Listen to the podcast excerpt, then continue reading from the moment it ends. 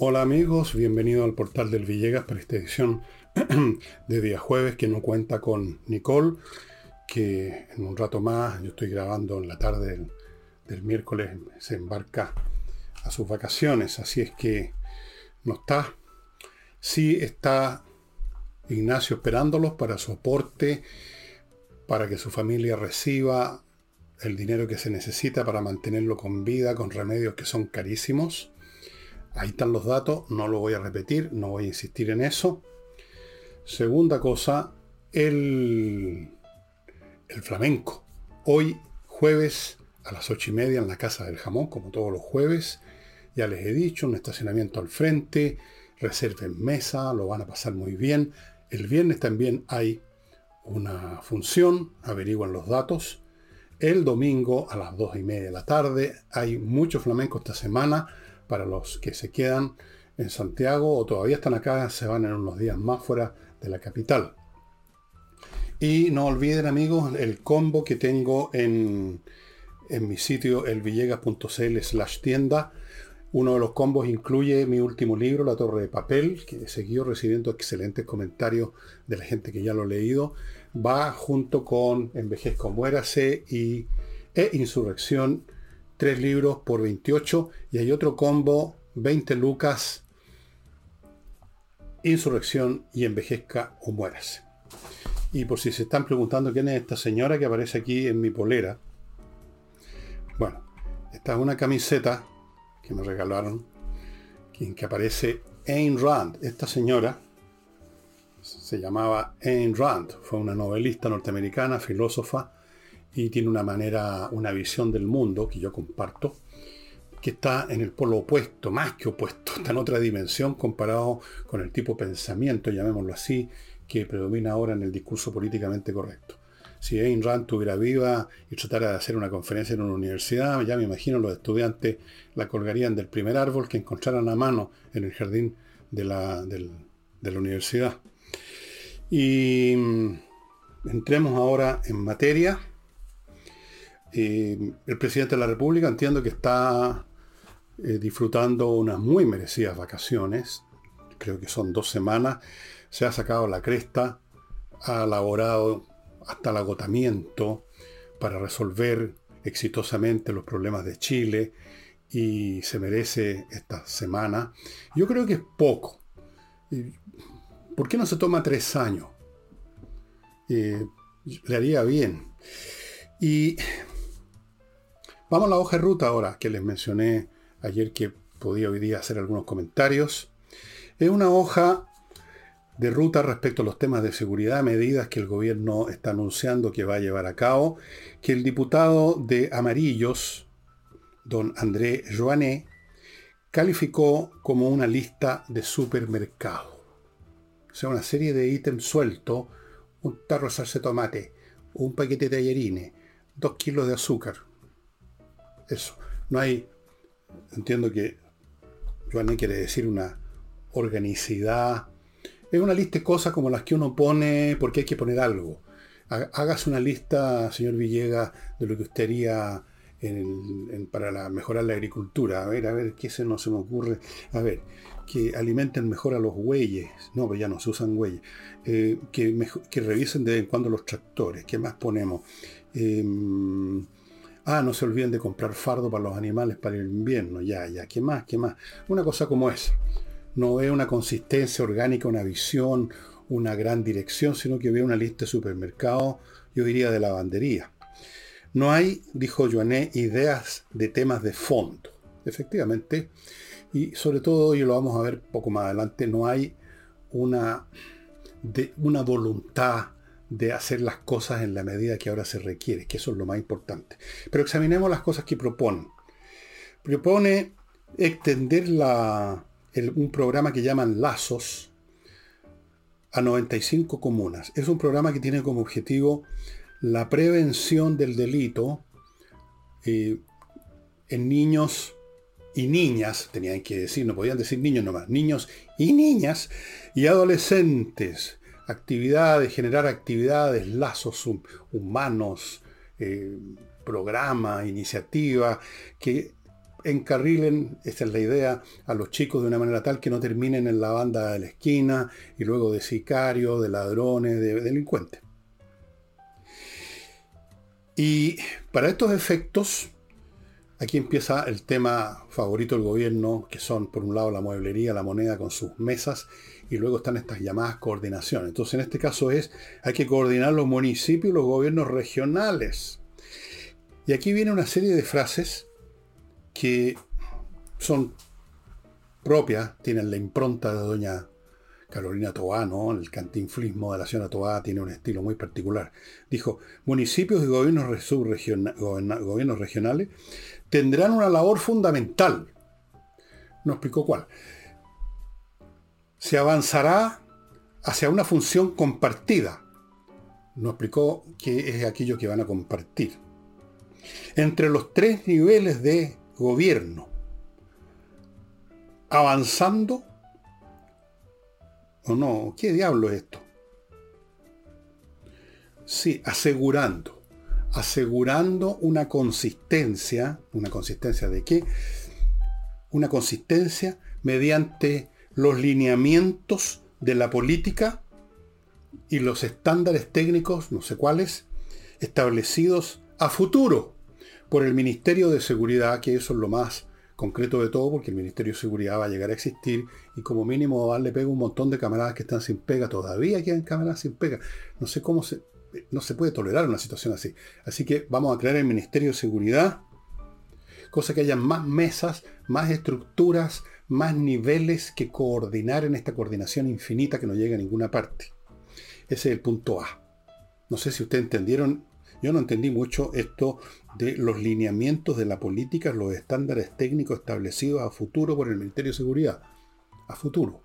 El día, el día, ustedes saben cuál día. B. Aumento de penas para la gente portando armas sin permiso.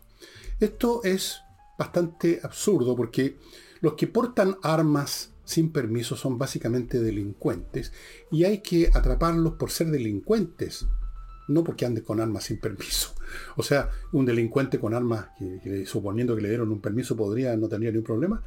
Si es un delincuente, se le va a atrapar porque está cometiendo un delito con su arma, o va con su arma a cometerlo, o lo ha cometido con su arma y es por esa razón, no porque porte el arma, es un accesorio, un anexo de su condición de delincuente. ¿Quiénes son los que portan arma o podrían portar armas sin ser delincuentes? Los civiles comunes y corrientes que yo no sé si hay algunos que portan armas, pero sí conocí una persona, no ahora, hace años, que andaba con una pistola en la guantera del auto. Yo la vi y le dije, ¿tienes permiso? Y me dijo, no, me dijo. Pero si tengo una situación en que tengo que usarla, y por usarla sin permiso me llevan a, ante un juez, yo prefiero, dijo, estar dándole explicaciones a un juez que estar tendido en la mesa del médico patólogo en la morgue. Muchos deben pensar así, si me pillan con una pistola y no tengo permiso voy a tener problemas, pero si me pilla un delincuente sin arma voy a tener problemas aún más grandes. El hecho es que me parece ilógico una, cosa como esta, aumento de, de penas para gente portando armas sin permiso, también quieren apretar más a la gente que tiene armas con permiso, complicarle más la vida, como si el problema de los delitos estuviera en la gente que sufre los delitos. Esa es la lógica de la señora Toa. Brillante lógica. Debiera irse a la Universidad de Massachusetts. Sigo con los puntos. Control fronterizo. Se habilitarán controles de identidad para personas que estén en zonas y rutas fronterizas con exclusión de los centros urbanos, de forma tal que si usted es un delincuente de otro país que naturalmente no tiene identidad o no la anda trayendo, pero alcanza a llegar a la ciudad ya no tiene ningún problema. No olvídese, solo en la frontera le podrían pedir, si lo pillan, eh, alguna identidad. Otra estupidez. Segundo, punto siguiente. Se dictará un decreto regulando, se dictará, o sea, tampoco es cosa de ahora, sino que de un futuro incierto, se dictará un decreto regulando las atribuciones a las Fuerzas Armadas en resguardo de la frontera. No, es para eso que han existido siempre las Fuerzas Armadas, que ahora hay que establecer un decreto? No, no entiendo. podrán realizar controles de identidad, registros y detenciones y luego entregar, si corresponde a los detenidos, a la policía. Ok, podría ser en este aspecto un punto, algo. Ok, vale. Un ticket positivo. Otro punto. Se mandará un proyecto de ley, en un futuro que tampoco se determinó, que permita levantar el secreto bancario cuando hay sospechas de ilícitos. Ese es un punto también que me parece positivo. Esto no atenta contra nada, contra las ideologías de nadie, parece, y sobre todo han llegado el caso atenta contra los que tienen plata en la cuenta corriente, y eso ya son sospechosos de ser fascistas, fascistas con plata, que ya, ya eso es casi una figura delictual. Luego, la cosa más importante toda. Va a haber un nuevo ministerio, amigos míos, tenemos el Ministerio de la Mujer, el Ministerio de esto, el Ministerio de otro, ahora el Ministerio de Seguridad, para el control civil de las policías. Que no se vayan los policías a ir por la, a ir por la, por la libre deteniendo delincuentes, o sea, las a los camaradas luchadores sociales. Hay que tener control. Y eso es los puntos que vi en la prensa de la hoja de... Pero independientemente de lo que uno critique o no critique de estos puntos, la cuestión central de la seguridad, estimados amigos, no consiste en tales o cuales puntos como los que hemos mencionado, incluso los puntos positivos no es con nuevas coordinaciones, nuevas mesas, nuevas leyes, que se resuelve el delito tal como se ha llegado a desarrollar ahora en Chile. Estamos hablando del delito del año 2023, no del año 1954. Estamos hablando de un delito que no solo es más masivo, más frecuente, sino más violento. Estamos hablando de un delito, de un delincuente que no es atrapado simplemente o, disuadido por la mera presencia de un carabinero. Estamos hablando de un delito de delincuentes que andan más armados que la fuerza pública y no vacilan en apretar el gatillo y por supuesto no llegan funcionarios de los derechos humanos a pedirles explicaciones. Estamos hablando de un nivel de delito y de una violencia de los delitos que impone una actitud, una postura de la fuerza pública distinta, más decidida, más enérgica, y voy a decirlo con todas sus letras, más letal contra los delincuentes. Pero eso asume un gobierno, un gobierno central que esté dispuesto a decirle, por ejemplo, lo pongo esto como ejemplo, señores de carabineros, la policía de investigaciones, hagan lo que tienen que hacer sin tanta preocupación, sin mirando arriba el hombro a ver si viene corriendo un funcionario del Instituto Nacional de Derechos Humanos a retarlos porque se llevaron la mano a la cartuchera hagan lo que tienen que hacer y si los delincuentes les disparan, ustedes les devuelven el fuego. Y si ustedes los, liquidan, allá ellos se lo buscaron. Vayan a las poblaciones a buscar a las bandas, a desarmarlas, cometan los actos de investigación que sean necesarios, hagan redadas en poblaciones si es necesario, hagan lo que sea necesario para extirpar este tumor. Esa manera de ver las cosas que la estoy poniendo como una caricatura, para que quede claro el punto, eso es lo que falta, esencialmente. No es que esté faltando un decreto para que los milicos puedan pedirle los el carné a un venezolano que a lo mejor es, miembro de una banda delincuente. No es viendo si alguien por la calle, un ciudadano común y corriente, anda con arma y tiene permiso para portarla. En general, nadie tiene permiso para portar arma en Chile, si ustedes saben. Nadie. Lo único que pueden portar, ni siquiera los carabineros pueden portar armas cuando están de franco, o sea, cuando son civiles.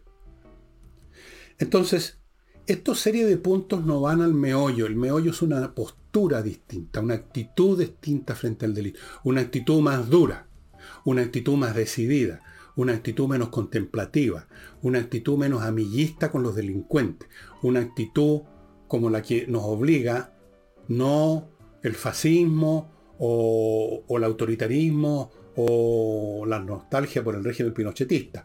Nos obliga a eso la postura de los delincuentes, que ya no son como los que yo conocí de cabros chicos en un barrio que no asaltaban a las señoras porque las conocían y porque eran señoras.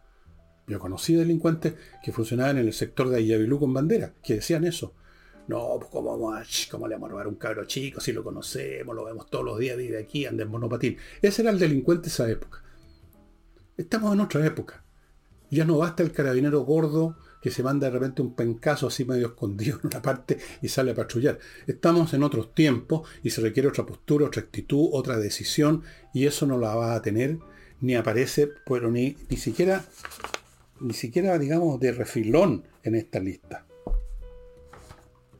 Aumento de penas para gente que ande portando armas, o sea, los civiles, no los delincuentes. Control fronterizo. Pedir los carnés. Un ministerio que los vigila a los policías, que no se les pase la mano, pues por Dios, porque los compañeros delincuentes son víctimas de la sociedad. Después, una ley que permita levantar el secreto bancario. Ok, eso está bien para los delitos de cuello blanco, llamemos, está bien. Es una cosa que hace mucho tiempo debe haberse implementado. Probablemente la iniciativa partió hace mucho tiempo y fue rechazada, ustedes saben por quién y...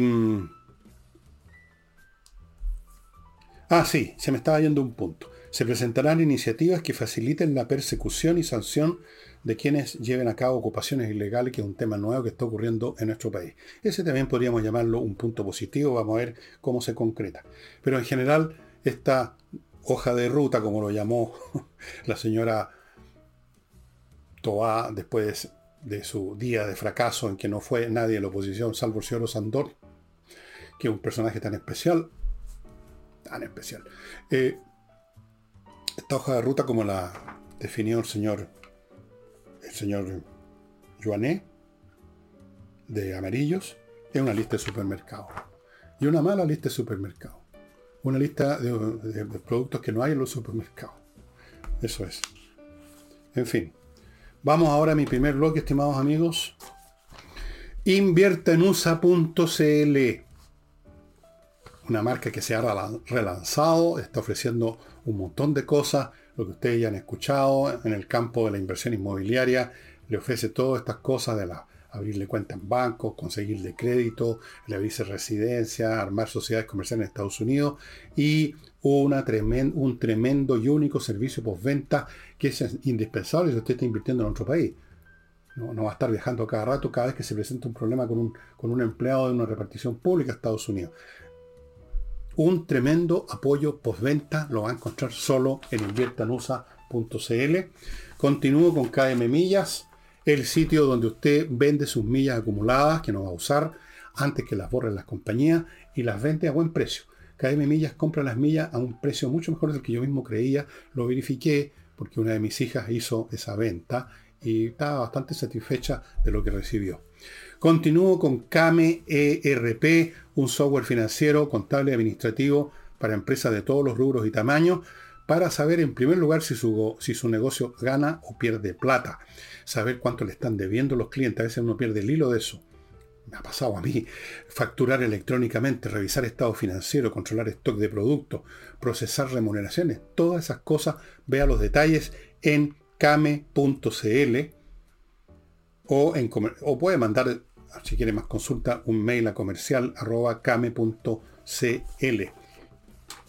Y termino este bloque con compreoro.com, el sitio donde usted compra oro y plata, los metales preciosos, los metales preciosos en una representación, los metales mismos, los compra en su forma de lingotes de distintos tamaños, todos certificados por la Universidad Católica, teniendo como teniendo una pureza del 99,99%, 24 quilates.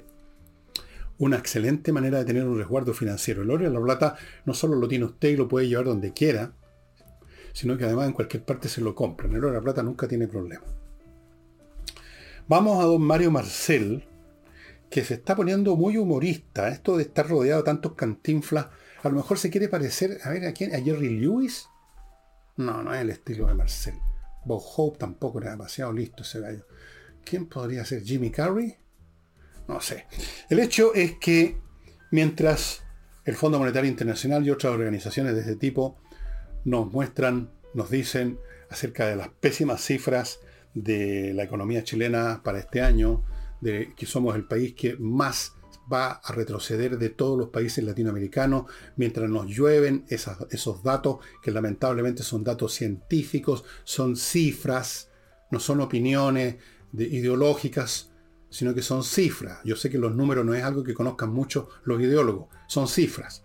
Mientras pasa eso, don Mario Marcel está feliz, dichoso, ¿Y saben por qué? porque en diciembre la economía chilena se contrajo solo un 1%, en vez de haberse contraído, no sé, se preveía más que eso. Entonces está contento porque nos estamos, estamos encogiendo, pero un poquito menos rápido de lo que se había previsto. Así que lleno de entusiasmo, instó a los ciudadanos a que perdamos el miedo y nos pongamos a hacer inversiones, nos pongamos a contratar gente, a abrir nuevos locales, a lanzarnos a la vida, a que le perdamos miedo. Debería ir a la Quinta Vergara este gallo. País, Chile. Autor, cantor, Mario Marcel. Título de la canción, Perdamos el miedo. Bueno, esto es patético. A ¿eh? pensar que hubo un tiempo en que Chile crecía, no solo crecía bastante, sino que cuando crecía un poco menos de lo normal, nos deprimíamos. Estábamos pensando en llegar al primer mundo en cuánto eran 20 años, 15, algunos hablaban de 30, los más pesimistas.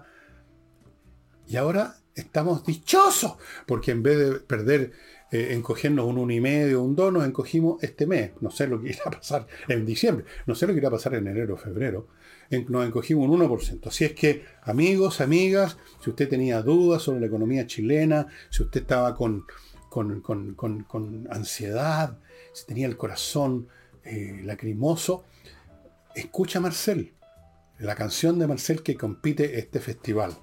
Perdamos el miedo. En fin, estimado amigo. De hecho, hizo el señor Marcel eso que la prensa llama siempre un positivo balance. Un positivo balance. Porque, y dijo lo siguiente además, ¿eh? no hubo la gran recesión que los agoreros estaban previendo. No hubo una, un dólar que se fuera a las nubes, sino que al contrario ha bajado. Cosa entre paréntesis, si el dólar ha bajado no ha sido gracias a las geniales iniciativas de este gobierno del señor Marcel, a manipulaciones financieras, no sé. El dólar ha bajado por problemas propios de la economía norteamericana y la economía mundial. Nosotros no tenemos arte ni parte que jugar en la subida o la bajada del dólar. Es muy parcialmente de acuerdo a nuestro rendimiento propio. Así que dijo, no ha subido como se esperaba, tampoco hubo una gran recesión y tampoco dijo hay grandes riesgos de un de una, de, una grave indisciplina fiscal que dijo no se dio. No se dio, no sé, porque yo he escuchado del gobierno cuando llegan a tocar temas económicos, que es un tema que les da como asco tocarlo, así como que no sé. Se habla de gastos, se habla de bonos, se habla de apoyos, se habla de eh, auxilios, se habla de esto, se habla de gasto, se habla siempre de gasto.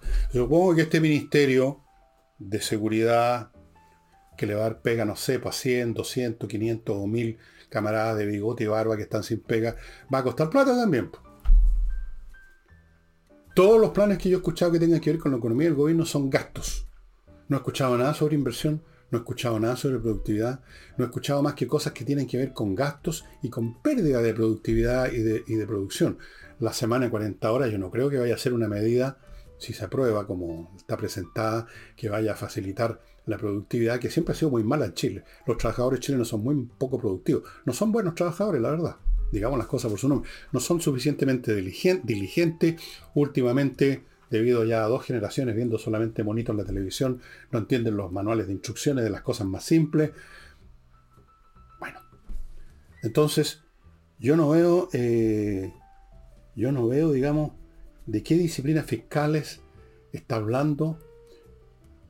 Yo no veo qué mundo está mirando el señor Marcel, qué es lo que observa. A lo mejor desde la oficina que él tenga en el Ministerio de Hacienda, eh, no se ve el mundo tal como es, sino que está viendo como los personajes de la película Matrix está metido en una ensoñación producida con esos tubitos. Y nadie le ha pasado la pastillita, no me refiero al azul, la pastillita para que despierte de este sueño a Marcel. Entonces, he ahí pues amigos, llamados todos ustedes, si son empresarios, a que no se asusten tanto, pierdan el miedo, inviertan, contraten, armen la, la tremenda fiesta, porque además dijo, el próximo año ya las cosas van a empezar a mejorar más, etcétera, etcétera, etcétera, etcétera. Y ojalá, ojalá fuera así, pero yo no veo cómo. Usted no, no promueve, no espolea, no incentiva el desarrollo económico, la inversión, contratar gente, si de lo único que se habla es de gasto o y de impuestos. Impuestos ahora no solamente a sus ingresos, sino que a su patrimonio. El día de mañana ya no les va a bastar con espolear a la gente que tiene una propiedad con las contribuciones, poco, que se creen estos ricachones. Tiene que pagar además algo relacionado con el valor de su propiedad. Vamos metiendo el impuesto incluso a las pymes. Vamos apretándole el cogote a la gallina.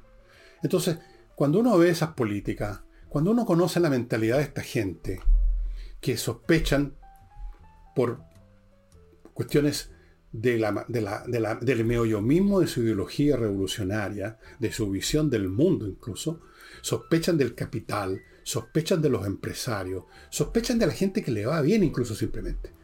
Una persona que está ganando mucha plata por su talento o por que se saca la cresta, ya empieza a ser mirado con sospecha. ¿Quién está explotando este, este infeliz, este burgués?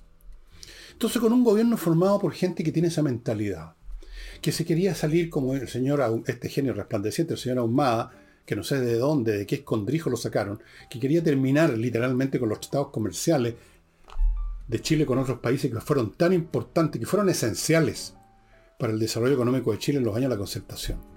Cuando uno ve a esa gente, cuando uno escucha lo que dicen, cuando uno lee lo que han escrito, los que saben escribir, ¿cómo uno podría perder miedo, pues, de la economía? ¿Cómo? Señor Marcel, ¿qué clase de economista usted? O sea, se tomó ese líquido de la mitología griega que lo hace a uno olvidar todo. El leteos, creo que se llama, no me acuerdo bien. Estoy olvidando un poco el griego. ¿Qué le pasó, señor Marcel? Se lo. Se lo chuparon así, lo absorbieron las huestes de izquierda, cayó en el agujero negro la ideología de izquierda, se convirtió al credo religioso de la izquierda y ahora está diciendo cualquier cosa para mantenerlos un día más en cargo del gobierno. Amigos, edifito. Si usted tiene que administrar un edificio que es realmente como un barco, literalmente un barco que no navega, pero un barco personal, aspectos materiales, que los ascensores que están fallando, que la revisión de esto, qué pasa con el agua, qué pasa con la calefacción, el sueldo de los empleados, millones de cosas, Edifito tiene un software para hacer eso de la mejor manera posible y por eso está siendo usado en miles, miles de edificios en América Latina y desde luego en Chile. Edifito. Sigo con autowolf.cl que va a su casa y en 24 horas le repara la carrocería de su vehículo frente a sus ojos. En su casa, en un día, frente a sus ojos, estimado amigo. O sea, usted elimina el perder el auto 15 días como mínimo en un taller de desaholladuría Segundo, que no ve lo que le están haciendo realmente, que no ve si lo están realmente desabollando bien o le están simplemente con plasticina, tapando el hoyo y luego pasándole acuarela por encima. No sé, hay toda clase de talleres, hay unos buenos, unos malos, pero estos le hacen el trabajo en un día delante suyo. Autowolf.cl. Sigo con KM Ticket, el outlet de sus pasajes aéreos con los mejores precios del mercado. Siga KM Ticket en Instagram y participe del sorteo de un pasaje a Río. Y si tiene líos legales civiles, civiles, que son la mayoría, recurra a Salinas y Ese es el sitio donde están, digamos. Salinas y del Buffet, salinasyojeda.cl es un sitio en internet. Son especialistas en temas civiles y ustedes pueden verificar, como yo lo he verificado, que tienen una tremenda tasa de éxitos legales por su especialización. No se ponga en manos de cualquier abogado que le recomendó a alguien. Eso sí que es fatal. Yo también le estoy recomendando, pero le estoy recomendando después de lo que yo hago con todo. Investigo con quién me estoy metiendo. Y de la guerra ruso-ucraniana lo que les puedo decir es que después de las derrotas que han sufrido, que sufrieron los rusos, de la improvisación con que llevaron a cabo una campaña que imaginaron que la terminaban en tres días, mirando a huevo a las tropas ucranianas que pensaron que se iban a rendir al primer disparo, iban a llegar a Kiev, se iban a apoderar de Ucrania así como así, y se encontraron con, como los gringos llaman la criada respondona, les sacaron la cresta, han perdido miles de tanques, miles de soldados, y en vista de eso, los rusos están, como dijéramos, están tomando un segundo aire, porque obviamente han aprendido algunas lecciones, lo que ya no deben hacer. Se han dado cuenta que esto no es un paseo militar. Se han dado cuenta cuáles son sus falencias tecnológicas en términos de, material bélico anticuado, eh, insuficiente, se han dado cuenta del pésimo entrenamiento de sus tropas y el peor comportamiento de una oficialidad acostumbrada a lo largo de años a no otra campaña que ir a matar chechenos. Acuérdense que reprimieron a los chechenos que se querían liberar y crear su propia república, los aplastaron demoliendo sus ciudades, lo mismo que están haciendo en Ucrania por lo demás. Han aprendido lecciones, están trayendo más tropas, se habla de un millón o ochocientos mil soldados y por lo tanto han logrado parar las contraofensivas ucranianas y en algunos puntos limitados han logrado algunos avances. Son avances pequeños que les han costado carísimo, por ejemplo en Bakhmut y en Solidar. Son dos localidades que están separadas por unos 50 kilómetros, debe ser más o menos, calculo, por ahí, y han logrado tomarlas, total o parcialmente, a un costo inmenso usando la misma táctica de siempre los rusos de mandar una oleada de infantería tras otra, los masacran, mandan a otra oleada, los masacran.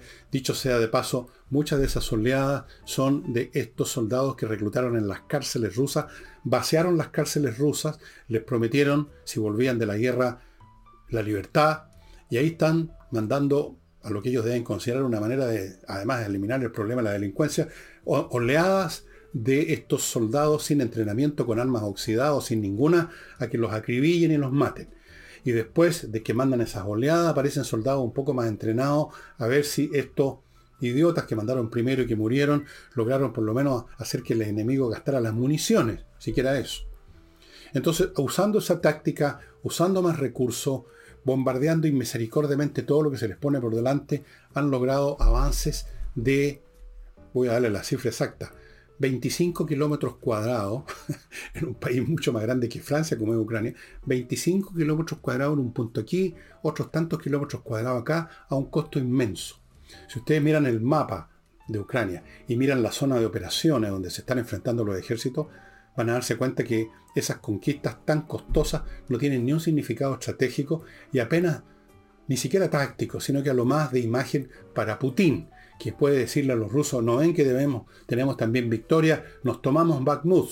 Nos costó 30.000 soldados, pero eran prisioneros, eran delincuentes, así que no importa. Tomamos como 10 calles de Bakhmut y así que ven ustedes que podemos triunfar. Pero los rusos siempre han empleado ese sistema, en parte porque tienen una población sometida desde hace mil años, que pueden hacer con ella lo que quieran, son como fichas de una partida de ajedrez, pues usted pone el caballito, el alfil donde quiere, no va a reclamar la pieza. Los soldados, la población rusa que mandan a la batalla pueden ir rezongando, pero no va a haber una rebelión. La hubo, sí, la hubo en 1918, y podría otra vez haberla si la situación se hace aún más crítica para estas tropas rusas que están mal alimentadas, mal provistas de armamento, sin oficiales capacitados, muchos de ellos se arrancan del frente, y permanentemente bajo la puntería, bajo el fuego de la artillería ucraniana. Entonces, podría ser que ya no por una voluntad, por una, por una vocación libertaria del pueblo ruso que no la tienen, sino que ya simplemente por la acción de una cosa aún más potente que eso, que es el instinto de supervivencia, vaya a haber algo similar a lo que pasó en Rusia en 1900, no, 1917 fue cuando colapsó completamente el frente ruso frente a los alemanes y las tropas se volvieron a las ciudades y eso permitió, entre paréntesis, a Lenin echar abajo el gobierno de Kerensky. Pero mientras tanto, los ucranianos están sufriendo porque tienen bajas, porque han demolido muchas de sus ciudades, Bakhmut demolida, eh, Soledad demolida, y no me acuerdo los nombres de muchas ciudades que han quedado como las ciudades alemanas después de la Segunda Guerra Mundial. Si ustedes han visto fotos, se hacen una idea más o menos de lo que está pasando. Otra cosa importante e interesante, los ucranianos están empezando a recibir material más pesado. Se, asume que en algún momento en los próximos meses, los ucranianos lo necesitan lo antes posible, van a recibir ya un número sustantivo de tanques infinitamente superiores en calidad y en tecnología a los tanques rusos. Estamos hablando de los tanques Leopard alemanes, Leopard 2, estamos hablando de los Challenger 2 de Inglaterra, estamos hablando de los Bradley norteamericanos, que es un tanque ligero, es casi un tanque scout, pero con una artillería capaz de hacer mucho daño. Quizás lleguen en algún momento, aunque un poco más dudoso, los tanques franceses Leclerc, que son también de primera categoría, y además de eso están llegando tanques rusos que tenían países que alguna vez formaron parte del mundo socialista. Los tanques rusos, eso sí, con upgrades que se han hecho en Occidente, de forma que son mejores. Así que esto es una carrera contra el tiempo. Los rusos intentando tirar los últimos recursos que tienen, esos 800.000 supuestamente en la segunda movilización, a ver si los logran entrenar un poco, a ver si los logran conseguir aunque sea pistolas de agua, y a ver si con eso logran finalmente vencer a los ucranianos antes de que, a su vez, y esta es la carrera contra el tiempo, los ucranianos reciban en masa ese armamento, con, tengan las tripulaciones, que muchas de ellas están en Estados Unidos, en Inglaterra y en Francia entrenándose, las tripulaciones necesarias para manejar ese armamento, es una carrera contra el tiempo. Pero en esta carrera contra el tiempo, en que los rusos yo creo que no tienen ninguna opción de ganar ninguna, em, los ucranianos están sufriendo mucho. Es un país que lo invadieron, que le han matado a miles de soldados, de civiles, que han destruido sus ciudades, que han arruinado su economía. Es realmente una tragedia monumental que nadie se esperaba en un mundo repleto de necios. Yo tantas veces que he tenido que discutir con ellos antes de esto, que creían que la guerra era como ponerla en el museo, que ya no podía haber más guerra, como se le ocurre con la globalización.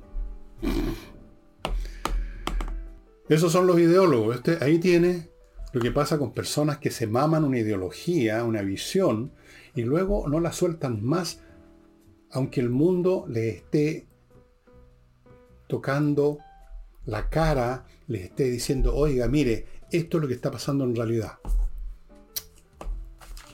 Amigos, Fastmark, la mejor forma de traer de Estados Unidos, desde Miami a Santiago o a donde sea, las mercancías que su empresa necesita o que usted como persona encargó, compró alguna cosa. Fastmark es un courier que trae por vía aérea marítima todo eso.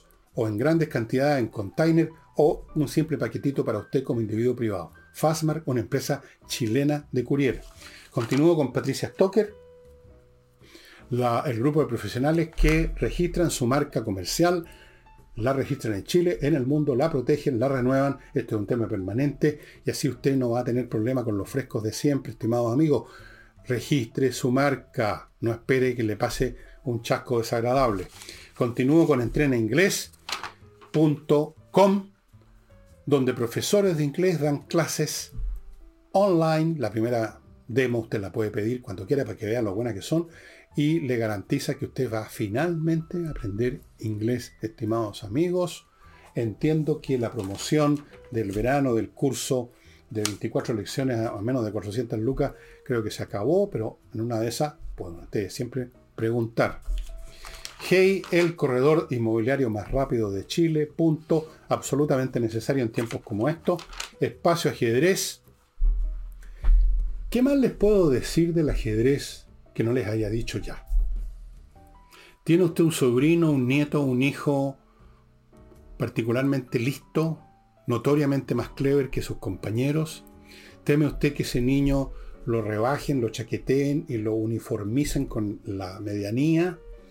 ¿Teme que pase eso? ¿Desea al contrario fortalecer sus capacidades? El ajedrez es un excelente instrumento para eso. Probado. en muchas partes del mundo el ajedrez se ofrece en el colegio ya, como parte del currículum escolar. Por algo será. Así que entre espacioajedrez.com, obtenga estos artículos que son necesarios para jugar ajedrez, el tablero, los relojes digitales, obtenga tres membresías gratis para distintas actividades y ponga ese niño en el carril correcto. Continúo con miclimo.com, la mejor forma de climatizar su hogar, estimados amigos, se lo digo por experiencia personal, cambia su vida. Usted tiene la temperatura que quiere, el aparato le filtra el aire y la empresa está siempre disponible para mantener funcionando al 100% sus equipos. No por nada, miclimo.com ganó hace un par de años, antes de la pandemia, dos, dos premios internacionales. Probablemente va a ganar más premios porque sigue siendo líder en estas materias. Y el libro que les voy a recomendar hoy día, les voy a mostrar una edición que yo tengo en inglés, pero está en castellano de todas maneras, es una novela. Estoy ahora recomendando básicamente novelas para entretenerse en las vacaciones, y es en la famosa A Tale of Two Cities, que se suele traducir al castellano como historia de dos ciudades, aunque en realidad es cuento pero como en castellano cuento suena como un poco distinto a lo que... Bueno, A Tale of Two Cities del gran, gran, gran escritor británico del siglo XIX, Charles Dickens, un escritor fantástico. Esta es la historia de dos ciudades, personajes viviendo en París y personajes viviendo en Londres durante la época de la Revolución Francesa. Y aquí hay muchos episodios relacionados con los personajes de la obra y con la historia de Francia, con la Revolución Francesa, la toma de la Bastilla, la guillotina cayendo implacablemente. Ahí aparecen personajes eh, de gran calado humano y otros que son unos miserables. En fin, es, eh, es una novela sumamente entretenida. No estoy seguro si se han hecho películas, pero estoy seguro o sea, no estoy seguro, pero me imagino que sí, de esta historia que una de las dos más famosas de Charles Dickens, la otra es Oliverio Twist, que es una historia de un jovencito que se mueve en el mundo de los arrabales, del delito, de la vagancia en la Inglaterra tremendamente, en el Londres tremendamente pobre del siglo XIX. Una historia de dos ciudades, seguro que la encuentran en castellano en alguna librería en Chile y preferible siempre, por supuesto, si usted puede leerla en inglés, leerla en el idioma original, no por pedantería, sino porque las traducciones, uno nunca está seguro si la traducción, salvo que haga la comparación. Yo he hecho algunas comparaciones y no he podido creer las traducciones que hay. Así es que se las recomiendo, súper entretenido. Si la agarran, no la van a soltar más. Y eso sería todo por hoy, estimados amigos. Nos estamos viendo mañana, mañana, mañana me voy para el tranqui por una razón sencilla. No, mañana es viernes. O es un programa normal y después viene el programa de ciencia. Mañana me ven en un programa normal y el sábado, el último sábado cultural de esta temporada, después de este sábado, me voy a parar de este asiento, me voy a sentar en otro asiento, voy a abrir otros libros, los que estoy ahora estudiando, y, voy a tratar de descansar porque si sigo sin parar, sencillamente un día me van a encontrar aquí con un derrame cerebral. es pesada la cosa, amigos estimados, pero estoy contento de hacerla y sobre todo cuando recibo mail o me llegan comentarios tan gratos eh, como por ejemplo de que he visto últimamente Roberto Ampuero, un gran escritor chileno que parece que es adicto a este programa y de muy buena onda, yo lo conozco personalmente, un tipo que escribe muy bien, un muy buen, un buen, buen tipo además. Y como él hay muchos más, hay montones, y a todos aprovecho, por si se me olvida hacerlo el sábado, de agradecerles el apoyo que me han dado, eh, eh, en algunos casos, en muchos casos, no, no en muchos, pero en bastantes casos en Flow, en Patreon, eh, con comentarios simpáticos, con regalos, me han llegado algunos regalos que no los puedo ni, ni contar como son, porque eh, yo no me los esperaba, simplemente me costó incluso recibirlos, porque era como mucho. La persona que me mandó ese regalo ya sabe a qué me refiero. A todos, muchísimas gracias. A mí me hace, me da mucho placer hacer este programa pensando en que hay gente receptiva. Y claro, pero igual me canso y tengo que tomarme unos días. Pero eso va a ser después de este sábado. Muchas gracias. Nos estamos viendo, estimados amigos, mañana.